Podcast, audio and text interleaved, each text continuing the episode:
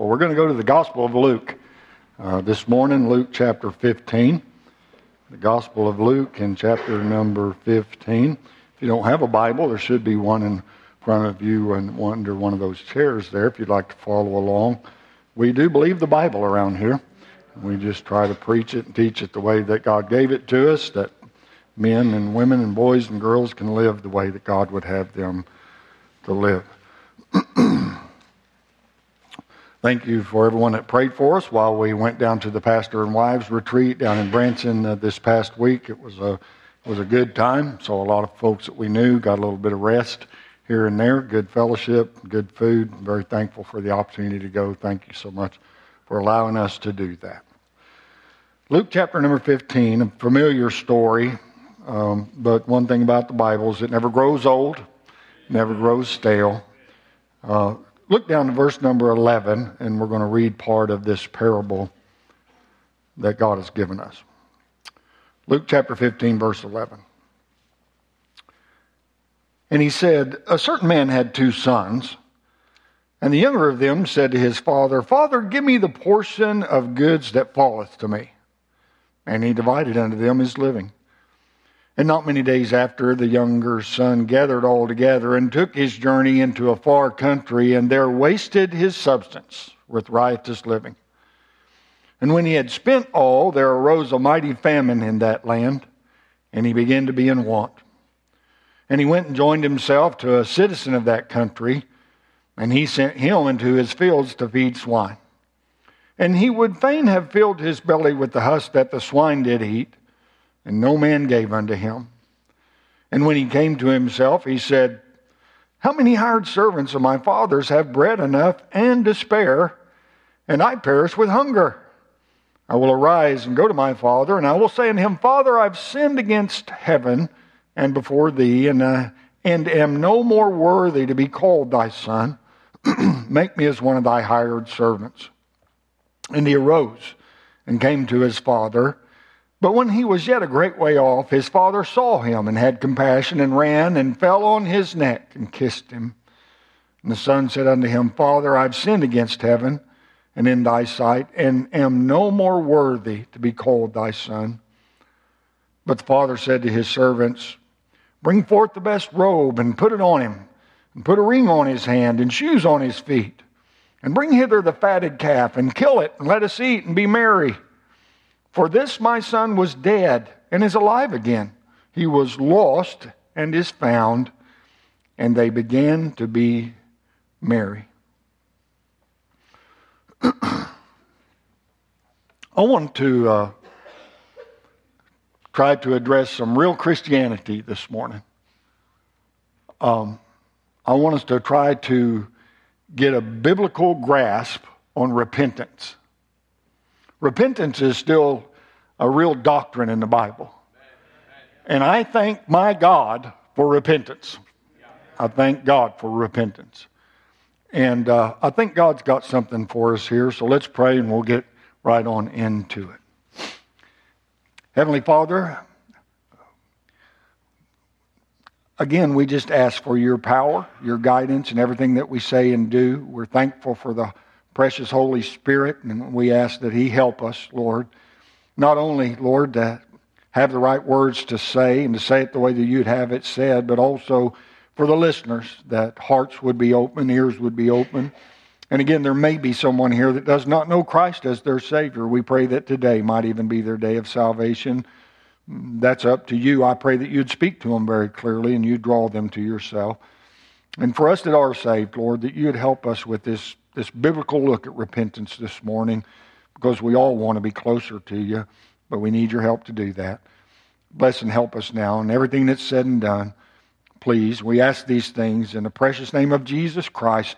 Amen and amen. Thank you so much for standing for the reading of the Word of God, and please do be seated.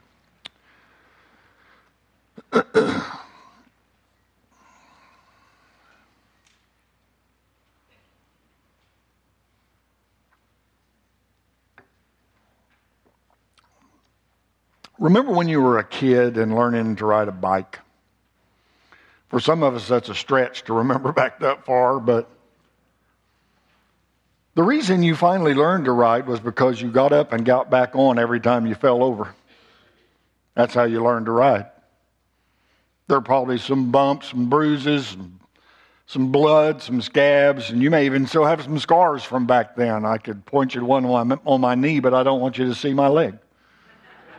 So I won't do that.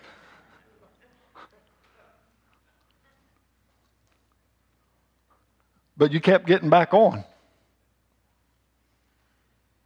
And as long as you did that, I mean, you were a comeback kid, but, the, but that was the key to learning. That was the key. I mean, getting up and getting back on that bike every time that you fell over. It was a key.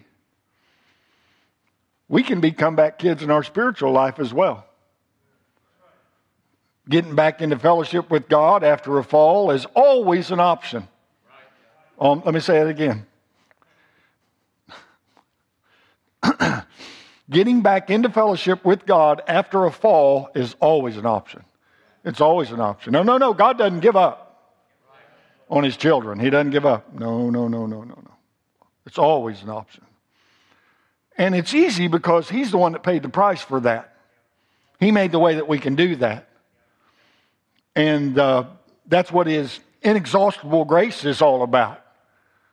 But we must get up and come back. We can't just lay there.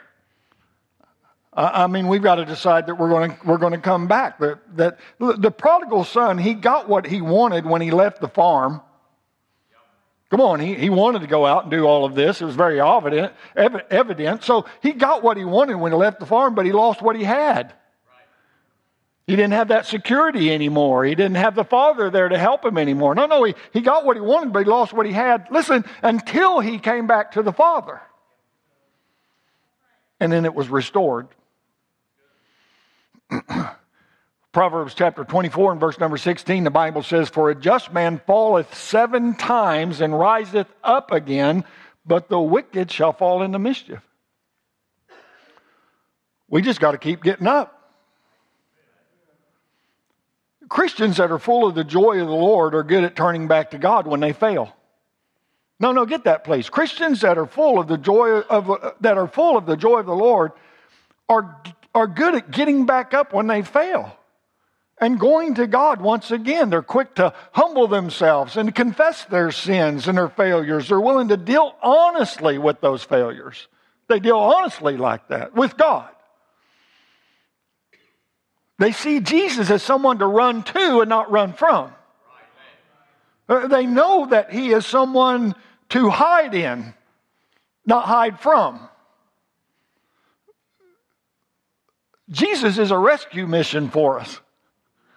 We can go to him, he's there for us. Successful, get this, successful Christians are repeat offenders, but they're regular repenters. Come on, we're repeat offenders. But, preacher, I'm saved by the grace of God. Me too, 37 years now. Hallelujah, very thankful. But I'm still a repeat offender. No, I don't like it. And a lot of the offenses I don't repeat anymore. Thank God for that. But I'm still a repeat offender. But I've learned how to be a good repenter because God's always there for me. He's just waiting for me to come back to Him when I fail, when I fall. So we got to think about what, what is repentance then, because there's some confusion about repentance. So uh, let's take a little bit of time and look at what it isn't, what repentance isn't. It's not guilt or shame or condemnation. That's not, no, no, no, no, no. That, that, that is not the way that God works. Uh, those things tend to push you further from God. But conviction, real Bible conviction, calls you to Jesus to bring you back. So repentance is not merely regret or remorse or, or self abasement. Oh, uh, no, no, no. While we might regret a failure in our life, God, God isn't looking for just some sad emotion. That's not what He wants. He's looking for a humble heart. He, he's looking for a tender heart that's willing to yield to Him, come back to Him, look unto Him. Remember, Jesus took our beating for us. So there's really no value in beating yourself up. Ever. No, no, I want you to get that. There's really no value in beating yourself up. Ever. He took our beating for us. He, he wants us to come to Him. Uh, uh, okay, so what it's not? It's not penance, not just doing penance. It's, it's not atonement. It's not payment. It's not punishment because there's nothing left to pay. I, I mean, Jesus paid it all. So there's nothing left to pay. And it's not, get this please, it's not just asking forgiveness over and over and over and over again because Jesus is our propitiation.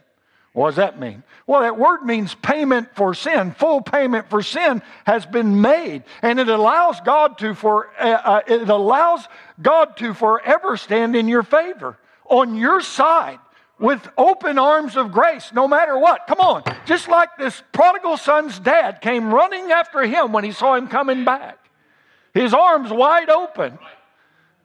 Come on, we don't read in here where the father went, I told you so. I knew you'd be back when you fell on your face. I knew you'd be back when there was no place else to go. I knew. No, no, no, that's not the way it was. I mean, he was just there with open arms, ready to receive the son back. Absolutely, I love it. I love it. I love it. I love it. And we have to understand this it's not regaining or reclaiming salvation because once we're born again by the Spirit of God, we can't be unborn. Come on, Jesus said you must be born again. Salvation, when you trust Jesus Christ, truly trust Jesus Christ as your Savior, you're born again by the Spirit of God and you cannot be unborn. People that think that you can lose your salvation have not studied the Bible out well. God gave us everlasting life, eternal life. It can't be, it can't be taken back. There's nothing that can separate us from the love of the Father. So repentance isn't about being saved again. Once you're truly saved, once you're born again, you cannot be unsaved, unborn. However, you can restore your fellowship with Jesus over and over and over again. So then what is repentance? Well, Revelation chapter 3 and verse number 19, the Bible says, As many as I love, I rebuke and chasten. Be zealous, therefore, and repent. the, the word zealous there means to be moved with energetic or earnest desire. Be zealous, therefore, and repent. To be moved with energetic or earnest desire. In other words, you can say it like this run to Jesus, run to Him. So, repentance literally means to think differently.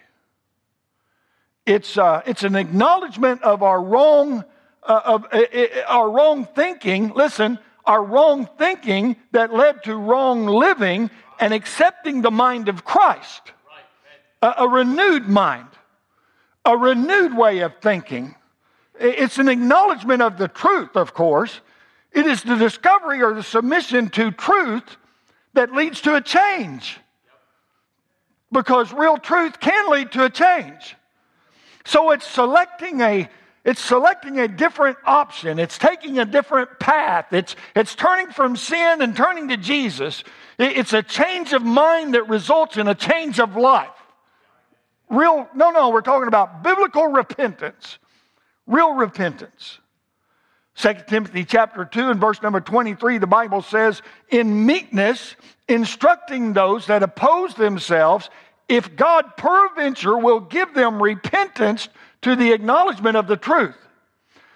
For those that do not know Christ as their Savior, repentance is a decision to turn to Christ you decide that you're, you're not you're, you're done going the way that you're going you're going to turn to christ acknowledging your need of salvation because of your sin and by faith putting your trust in him as the one that paid your sin debt because well that's what he was born for right. yep. to pay our sin debt that's that's what he's born for and for us that our that that that are saved repentance is a Repentance is a recurring habit of real Christian living. Oh, I'm just letting it soak in for just a second. It's a recurring habit of real Christian living. It's the art of listening to the Holy Spirit, agreeing with Him, and allowing Him to change your thinking and your living. Because once we're saved and the Holy Ghost of God moves in, He does convict us of sin, doesn't He? Come on. When we do wrong, then immediately He says, You did wrong. And so it's the art of listening to Him with a willingness to do what God would have us to do and allowing Him to change our thinking and our living. Because we have to, please stay with me, we have to change our thinking if we're going to change the way we live. It's, it's, it's an absolute necessity. It has to be done. That's why the Bible talks in Romans chapter 12 about renewing your mind. Well, we renew our mind with this. We go from the way that we thought things were, the things, the way we thought things should be, to the way that God says that things should be the renewing of our mind. So repentance is a it's a, a willing personal acknowledgement of sin in our lives, of course, and a renewed yielding to Jesus for a grace driven life change. Get that? A grace driven life change. I was saved by grace. Any change that's come about in my life since I was saved is by grace. It's grace driven. We want to do better because God saved our soul. We want to do better because that's what He has for us. God does not ask you to pay for your sin. He does not ask you to make up for it. He does not ask you to atone for it or to just feel bad about it. He calls us to acknowledge it and confess it and forsake it. He calls you to run from sin to Him. So let's break that definition down just a little more. To acknowledge it. What's that all about? Well, we agree with God that it's sinful, that it's, it's hurtful, that it's destructive. You, you know, it's really, it's some, some people just like to roll right along with their sin um, and, and just like it's not it's, it's not any of those things. It's not sinful or hurtful or it's not destructive, while all along knowing something needs to change. No, they act like, you know, everything's just fine, but, but they know all along that something needs to change. And then they fight against the change. They don't want to change. They're not going to, they, they don't take the steps they need to to change. Not wanting, no, no, not wanting to be any different than they have always been. No, no, they, they might come down and they might confess it, and Lord, I know I shouldn't be doing this and whatever, uh, and all of that, but they really don't want to change. Well, God will not make us change. No, no, as we acknowledge that it's sinful, and as we acknowledge that it's hurtful, and that we acknowledge that it's destructive, and we come to Him yielding ourselves, I guarantee you, He gives the grace that we need to change and He will help us to do so. So we acknowledge it and then we confess it. What's that all about? Well, it's to admit it before God, seeing that it's sinful. um, no hiding, no rationalizing, no blaming, no excusing, no more tolerating, no more justifying, no ignoring, but with a humble heart admitting to God our wrongdoing. Lord, this has been wrong in my life. I should not be like this. I should not act like this. I should not talk like this. I should, uh, whatever the case may be. Lord, this is wrong in your sight. I can see it in your Bible. And we admit. I mean, it's an admittance. And then it's confessing but also forsaking. Forsaking it. Uh, that's making a choice of will in Christ to be dead to it and then to serve righteousness. We forsake it. Come on, it's not that we just go and we confess it, Lord, I know that I've done wrong, and please forgive me for that. And He's ready to forgive. Somebody say amen right there so thankful. I'm so very thankful, absolutely so. But, but not just to gain forgiveness, but to change, to be different, to go a different way. I, I mean, I mean to truly, to truly make a choice of our own to not do that anymore. well, preacher, I know, but I mean, you know, I've done that, but then, and then I, I do it again. Welcome to the big club.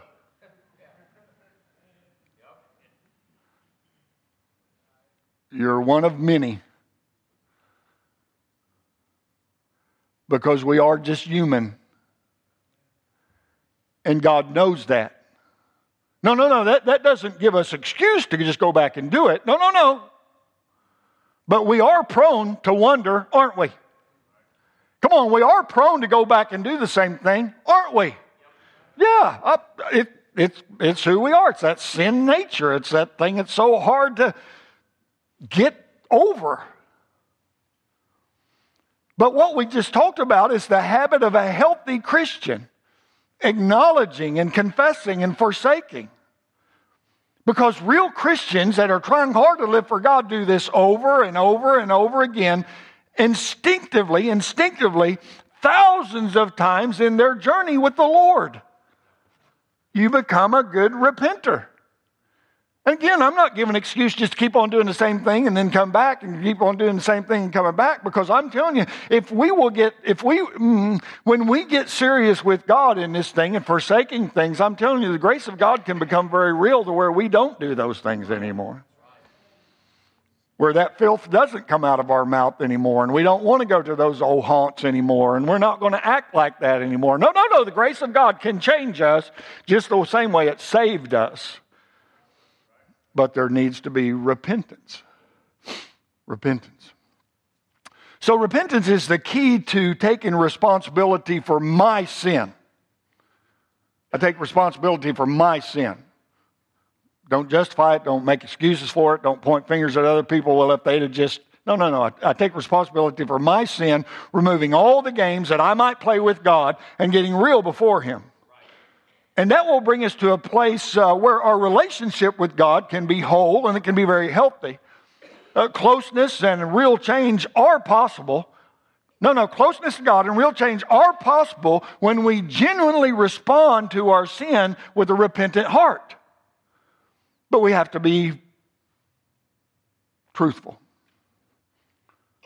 And this is critical. Get this, get this, stay tuned in. This is critical. Repentance by itself does not generate life change.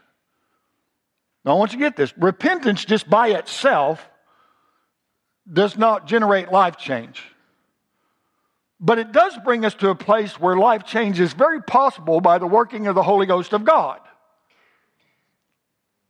No, there has to be the repentance, but the repentance by itself does not bring about a life change. Come on. You can quit doing something for a while, can't you? Well, I'm not going to do that anymore. And so you don't do it, but nothing really changes. And so you find yourself back doing it again. So repentance all by itself, well, it doesn't generate a life change, but it does get to you. No, no. When you get real with God, it does get you to a place where that life change is possible by the working of the Holy Spirit of God that lives in us. So let's think about the result of repentance.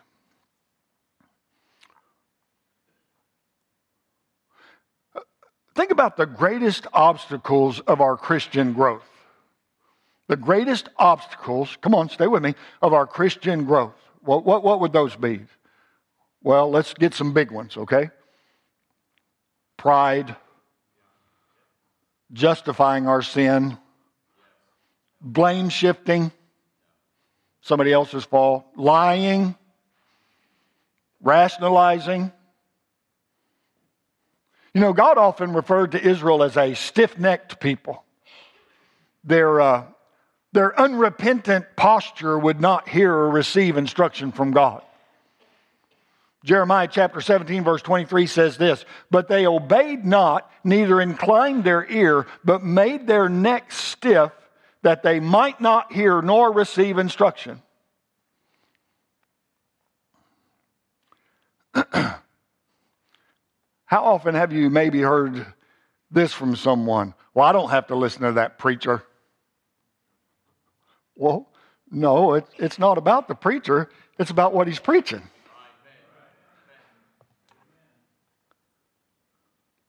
But if we won't receive what God says about our sin and the way we're living and different things, we're not going anywhere. We're just stuck there spinning our wheels. We have to be willing to receive what God gives us. Oh, okay, let me just talk about me then for a minute. How often, as a Christian, have I found myself playing the hard hearted child? Me. Yeah. Times that I have loved my sin and my self will. No, God's Spirit tried real hard to convict me, but I just pushed back. I'll do what I want to do. I'll have to listen to this. I've lived my life the way I want to live my life. I, I have refused to return as a prodigal return. Because sin is pleasurable for a season, isn't it? Come on, the Bible says it is. And here's the thing selfishness is seductive. The old nature does not die easily. And so I argue with God, I justify myself, and I willfully deny what His Spirit is trying to teach me.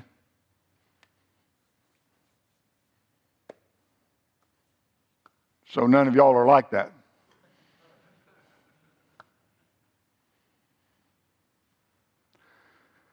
So that makes me very, very thankful for God's gracious long suffering. That God puts up with me. I can put it that way. He puts up with me. He patiently deals with me, teaching, convicting, chastening, calling my heart to soften before Him. The longer I resist, the more I struggle and grow cold toward His love. And the sooner I soften, the better my whole life is. And at some point, because of God's gracious long suffering, I break. My heart softens, my will dies, and my spirit turns back to Jesus. And repentance causes me to acknowledge that God is right and I am wrong. And growth is only possible when we soften our hearts and repent when we change our minds. God's right, I'm wrong. So, repentance is when the uh, light of truth comes on in your heart.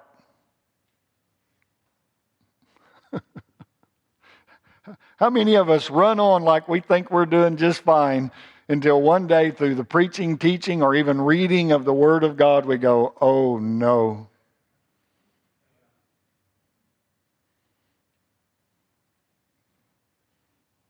Boy, God, I sure needed that.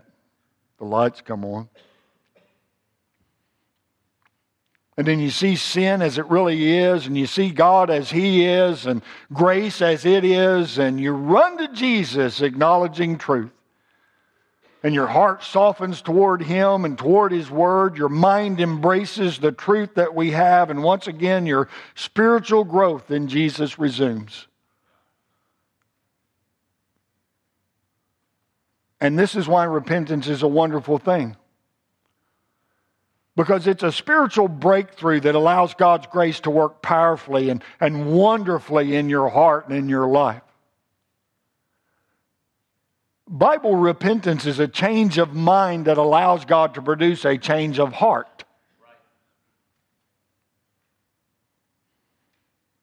Well, okay, preacher, fine. So, what, what leads to repentance? Well, some might say that punishment leads to repentance.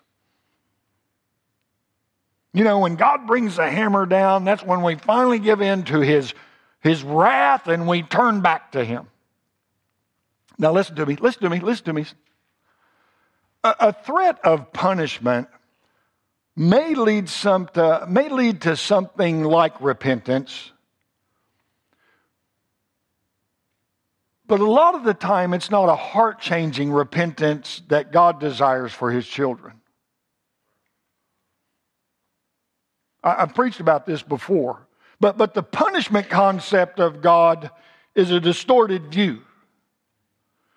Because Jesus took all our punishment on the cross. No, he is the propitiation for our sin. 1 John chapter 4 verse 10 says, Herein is love, not that we loved God, but that he loved us and sent his son to be the propitiation for our sins. So we know that sin has consequences, and there may be times that we endure chastening, but these things are never punitive, they're never vindictive, they're never vengeful. God doesn't work like that. No, no, our God isn't, I'll just stump him in the head until he turns around. Our God is not like that. That's a distorted, distorted view of who God is. God is love. Oh, you can read it in your Bible. I'm pretty sure it's in there somewhere where it says, God is love. God is love.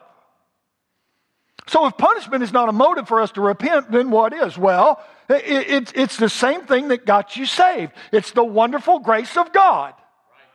No, no. Romans chapter 2, verse 4 says this Or despisest thou the riches of his goodness and forbearance and longsuffering, not knowing that the goodness of God leadeth thee to repentance?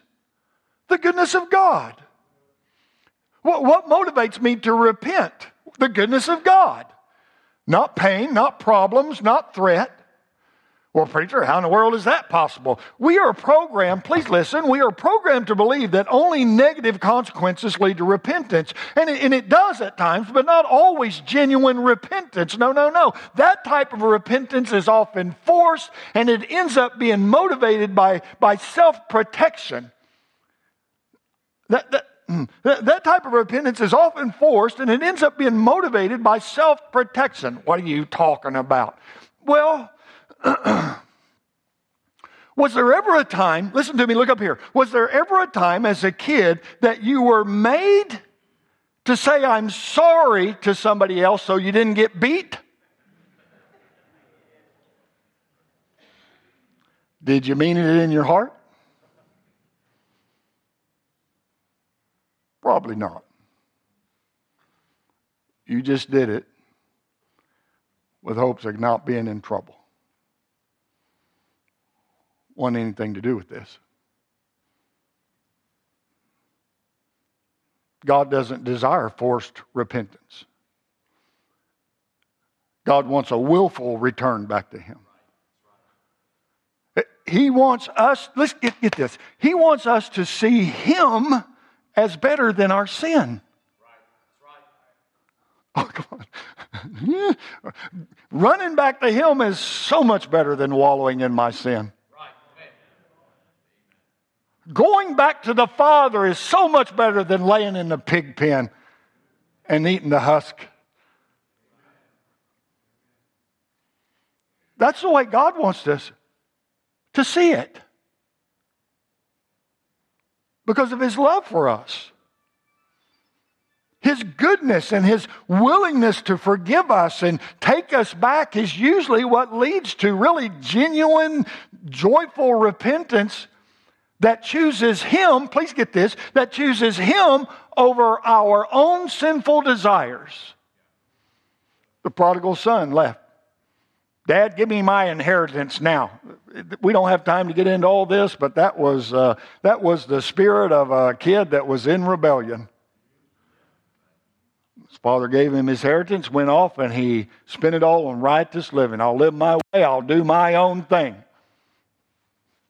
going to do it. He did, went out there and did it. Bible says that he wasted it on all the things of the world.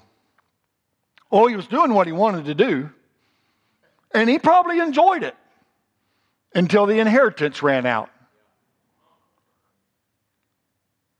And then this good Jewish boy had to go down and take a job uh, slopping hogs. Now, if you know anything at all, that's the lowest of the low job for a Jew to be down there with the pigs. But that's where he was. And he got to a place No, no, listen to me. He didn't get to a place where he thought, man, I tell you, I, you know, I bet my dad's so mad at me. We don't read that there. He got to a place where he said, man, here I am down in this stupid hog pen. And even my dad's servants back home have more than I have. I know what I'll do. I'll get up and I'll go to him. And I'll tell him, I've sinned against heaven and I've sinned against you. And I'm not even worthy to be your servant. No, he thought about the goodness of God. No, no, he thought about the provision, the provision of his father, the provision of the home, the, the loving care that he knew before he ever departed. Those were the things that he was thinking about. He wasn't thinking, I'll go back to dad because I know dad's mad about all this. That's not what he was thinking about. He was thinking about the goodness of the Father. That's what led him. No, no. And he was thinking, this is what I need to do. But I mean, he didn't stop with the thinking. says he got up and took off. So it's not good enough that we just think about it. I mean, we have to take steps, don't we? To get back to the Father, where he wants us to be to choose Him over our own sinful lifestyles. So, what hinders repentance then? Well, a few things can, I think. I think number one probably is a love for sin. There's a lot of people that have never been saved by the grace of God because they did not want to give up something in their life.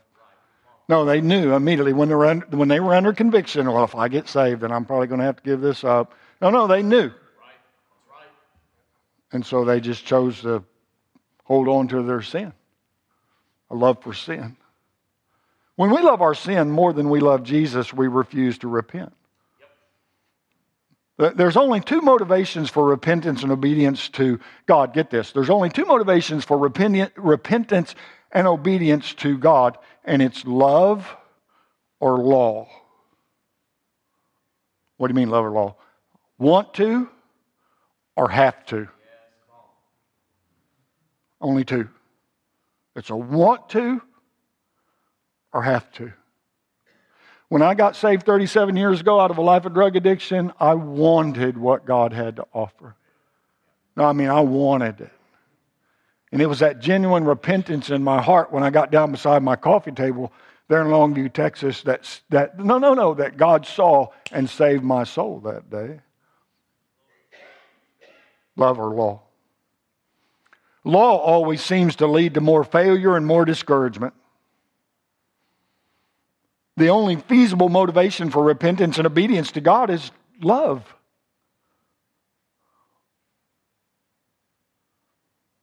that we love, that we decide we're going to choose to love Him more than we love our sin. What else could hinder repentance? Well, pride, self will. I'll do what I want. Nobody's going to, don't be trying to shove this stuff down my throat. I'm trying to shove anything down anybody's throat. A stubborn heart will remain trapped in idolatry, doing what it wants to do. And God will continually work on his children by chastening them at times, of course, to get them out of that self destructive mode. I mean, just ask Jonah. Well, I'm going to give good grief, but Jonah got swallowed by that whale. Look, look, look, look. We often think of that whale as Jonah's punishment. Well, Jonah got away from God, and so God sent that whale to punish him. But, but no, no, no. That's, you couldn't be more wrong with that mindset. That is not true whatsoever. That fish that swallowed Jonah was the grace of God. Absolutely the grace of God. Jonah was destroying himself.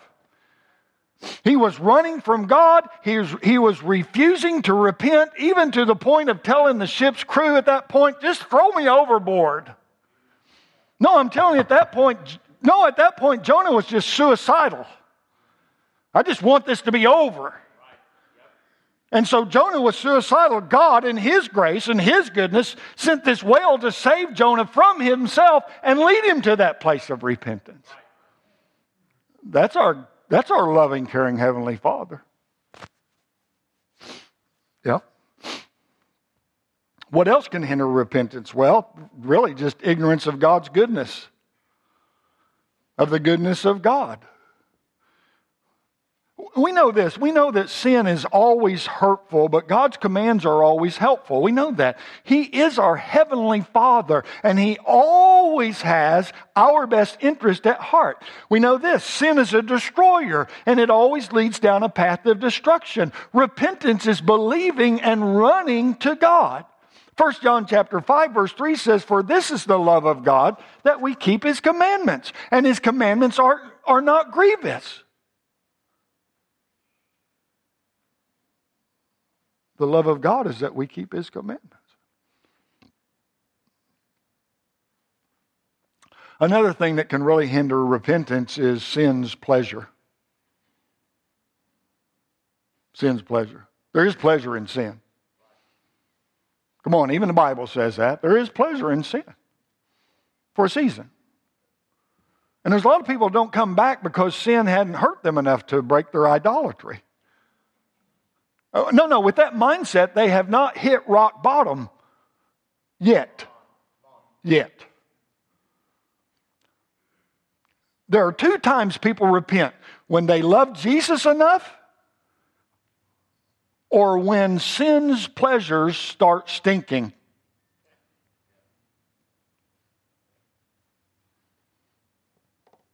When sin finally becomes putrid.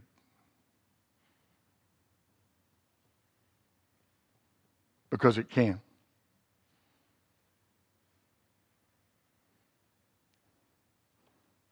Well, let's touch this. We'll be done. Why is repentance Preacher, then, you said repentance is just something you do over and over. Why is repentance repetitive? The Apostle John was one of Jesus' closest friends. Man, he loved Jesus. You can't read the Gospel of John without seeing that so clear. He was young when his life was radically changed by meeting Jesus, and that definitely caused him to love Jesus deeply. He, he did.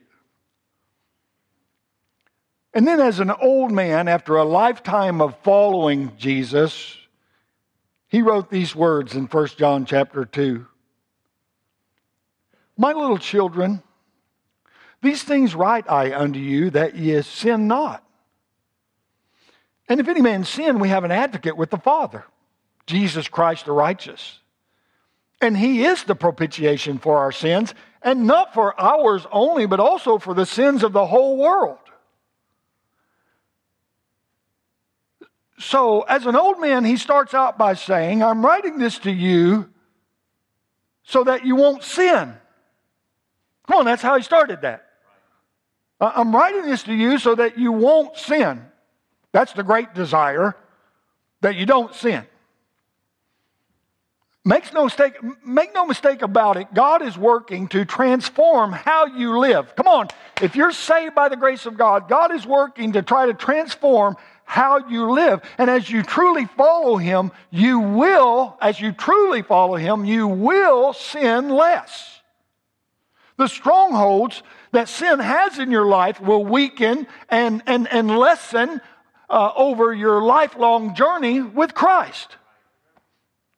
But then John says, where I read there, when you do sin, you have an advocate with Jesus Christ. So here's what he says so when you sin, run to Christ. Don't run from Him, run to Him. He is your Savior, He's your justifier, He's your Redeemer. Not just when He saved you, but every day as you fail and get back up. He is and always will be there for you. Always. But here's the thing victory is going to be incremental. Incremental. Some days, as a Christian, you may feel like you have the world by the tail. And other days, you'll feel as though the world has you whipped. And a lot of times, you may be wondering if you're gaining or losing ground. Because victory in the Christian life can be so incremental that it's unnoticeable. But I'm here to tell you this morning don't get discouraged because that is real Christianity.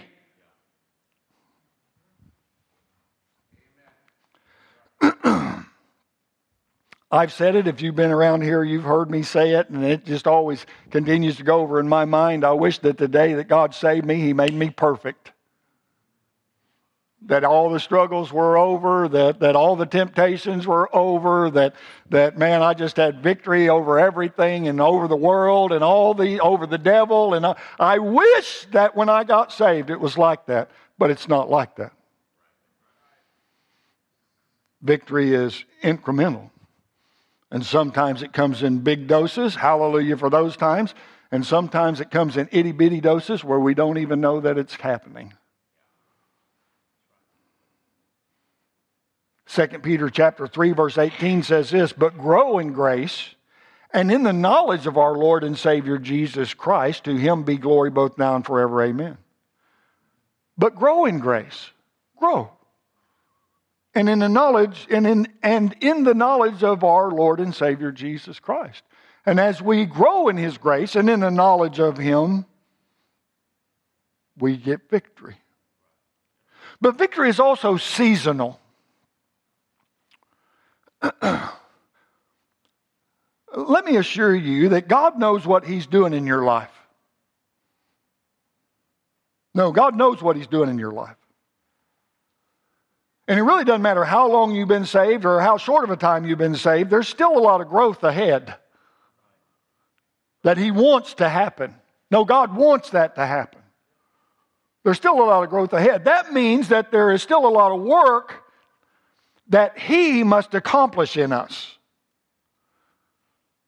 I want you to get that. There's still a lot of work that He needs to accomplish in us, that He needs to do in us. And, it, and it may be that you're desiring victory in, listen, listen, it may be that you're desiring victory in one area while He is trying to work on another area of your life. And if you'd allow Him to work in that area, then it won't be long before He is working in this area. But God does things the way He wants to do things. Come on, we are to yield to Him. We don't give Him direction. He's God, and we're not.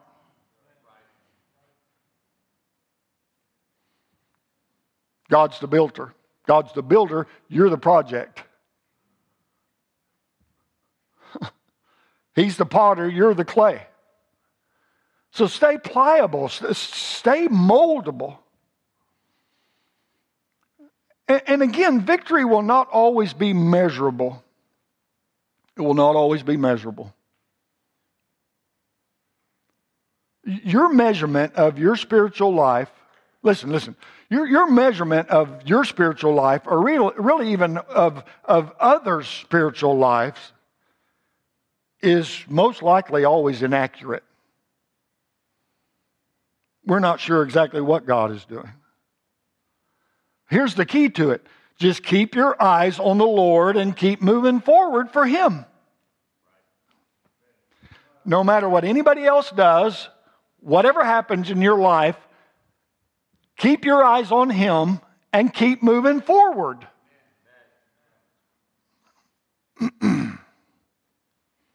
Let Him show let Him show you progress as He sees, as he sees fit to do so. Hebrews chapter 12, verse 2 says this Looking unto Jesus, the author and finisher of our faith, who for the joy that was set before him endured the cross, despising the shame, and is set down at the right hand of the throne of God. So we're looking unto him. How come? He's the author and the finisher of our faith. And He is at work in your life if you're saved by His grace. And I love this thought victory will one day be final. One of these days. The war's already won. I said, the war's already been won, no matter how, much, how we might feel about it. There will be days that you will win some battles, and there's going to be days that you lose some battles, but the war is won by, by Jesus Himself. He is the King of kings and the Lord of lords. The battle's been won, the, the, the war has been won. You're on the winning side. You have to decide to never give up or never give in. You have to decide that. 1 Corinthians 15 57 says this, But thanks be to God which giveth us the victory through our Lord Jesus Christ. I'm right, I'm right at, I'm right at, right at done.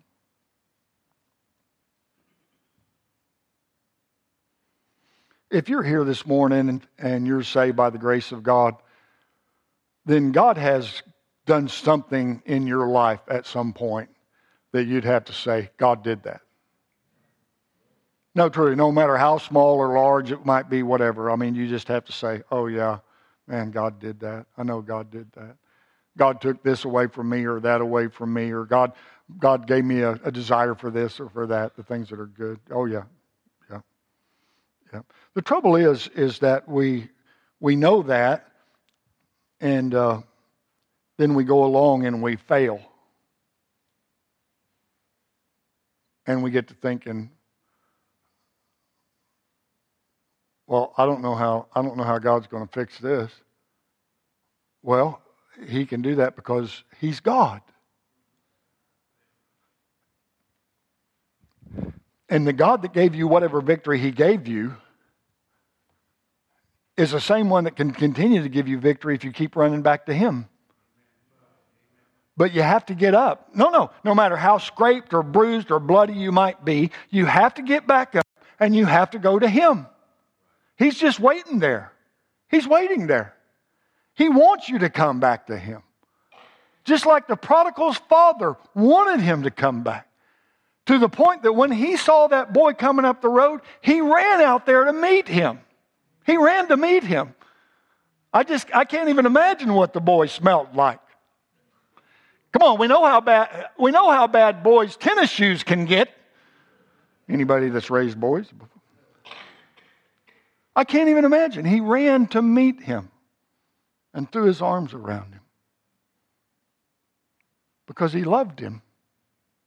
And I'm here to tell you this morning no, no, no, no matter how badly bruised and scraped and uh, whatever you are, God just wants you to repent and come to Him because He loves you and He's ready.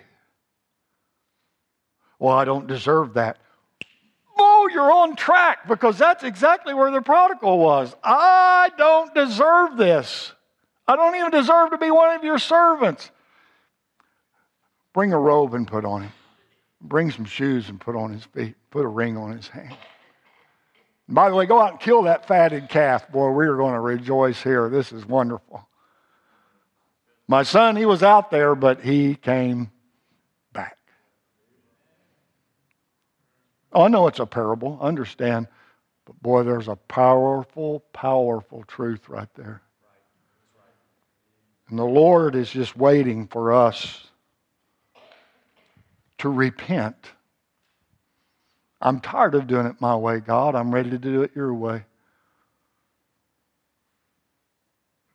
Get good at repentance.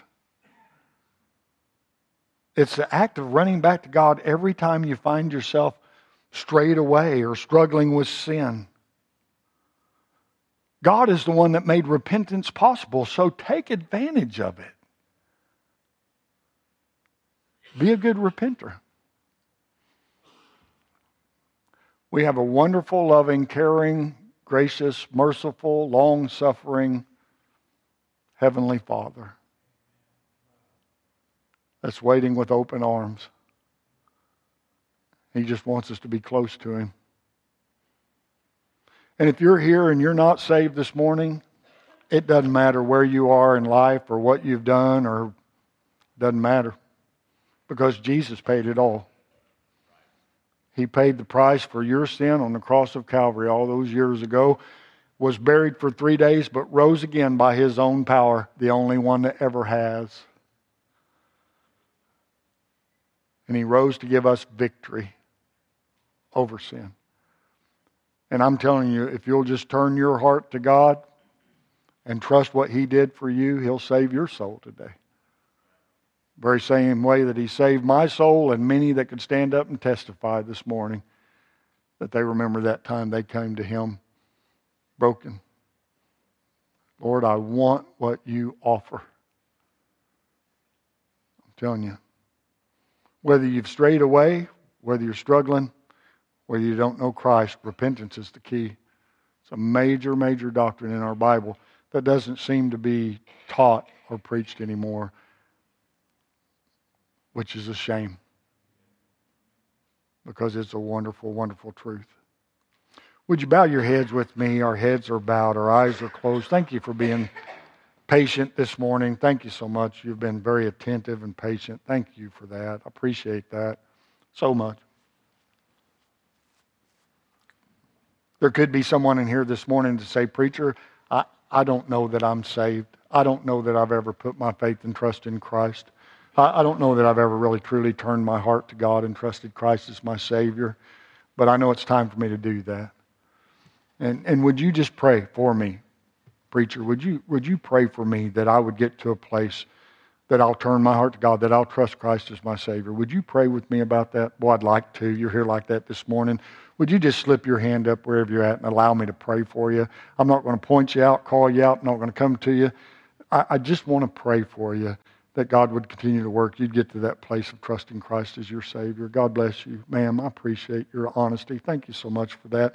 Others, others, yeah, preacher, that's me too. When you pray for them, when you pray for me, definitely will. I want to. I want to do that. I want to pray for you. Would you allow me to do that? Just slip your hand up, back down. We'll move right along with the service. Others, others.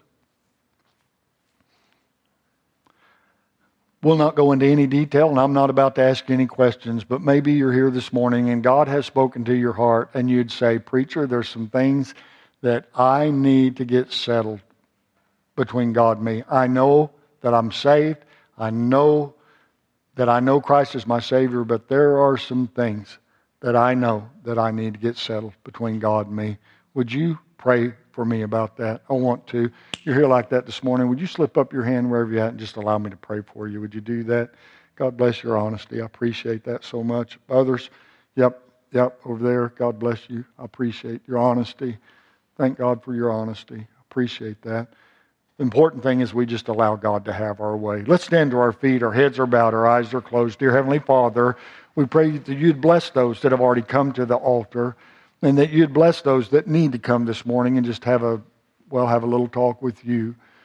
Lord, that you have spoken to their heart. And they know that there are things in their life that need to be taken care of, but that can only be taken care of by you. And I pray that they would humble themselves and come this morning and take time. And Lord, that, uh, that, they would take it, that they would take advantage of the grace, the mercy that you offer them. And I pray for those in here that do not know Christ as their Savior. I know, Lord, that you want them to be saved even more than they would want to be saved. And I pray for them that you would convince them and convict them and draw them to yourself and bring them to that place. We can't get saved for them and we can't make them get saved and we don't want to try. Lord, we just pray that you deal with them to the place where they know they need to come and, and they do before it's eternally too late. I just ask that you would bless this time of invitation, that folks would come as they see fit. Lord, bless the ones already at the altar. Help us today, we pray, and ask these things in the name of the Lord Jesus Christ. Our heads are bowed, our eyes are closed. Some have already come. You need to come. Just let God have his way. It will not take long. And I'm not going to try to beg you down the aisle. You know that you need to come. You know you need to talk to God. You know that you don't need, know Christ as your Savior. Why don't you come today? We have somebody that can take a Bible and show you how you can have that all settled. Be happy to take you aside and do so. Just let, just let God have his way, whatever he wants. Maybe God spoke to you about repentance of things in your own life. Even if you don't come today to the altar, don't leave the message here. Don't leave the truth here. Have a little talk with the Lord. Let Him give you victory in areas.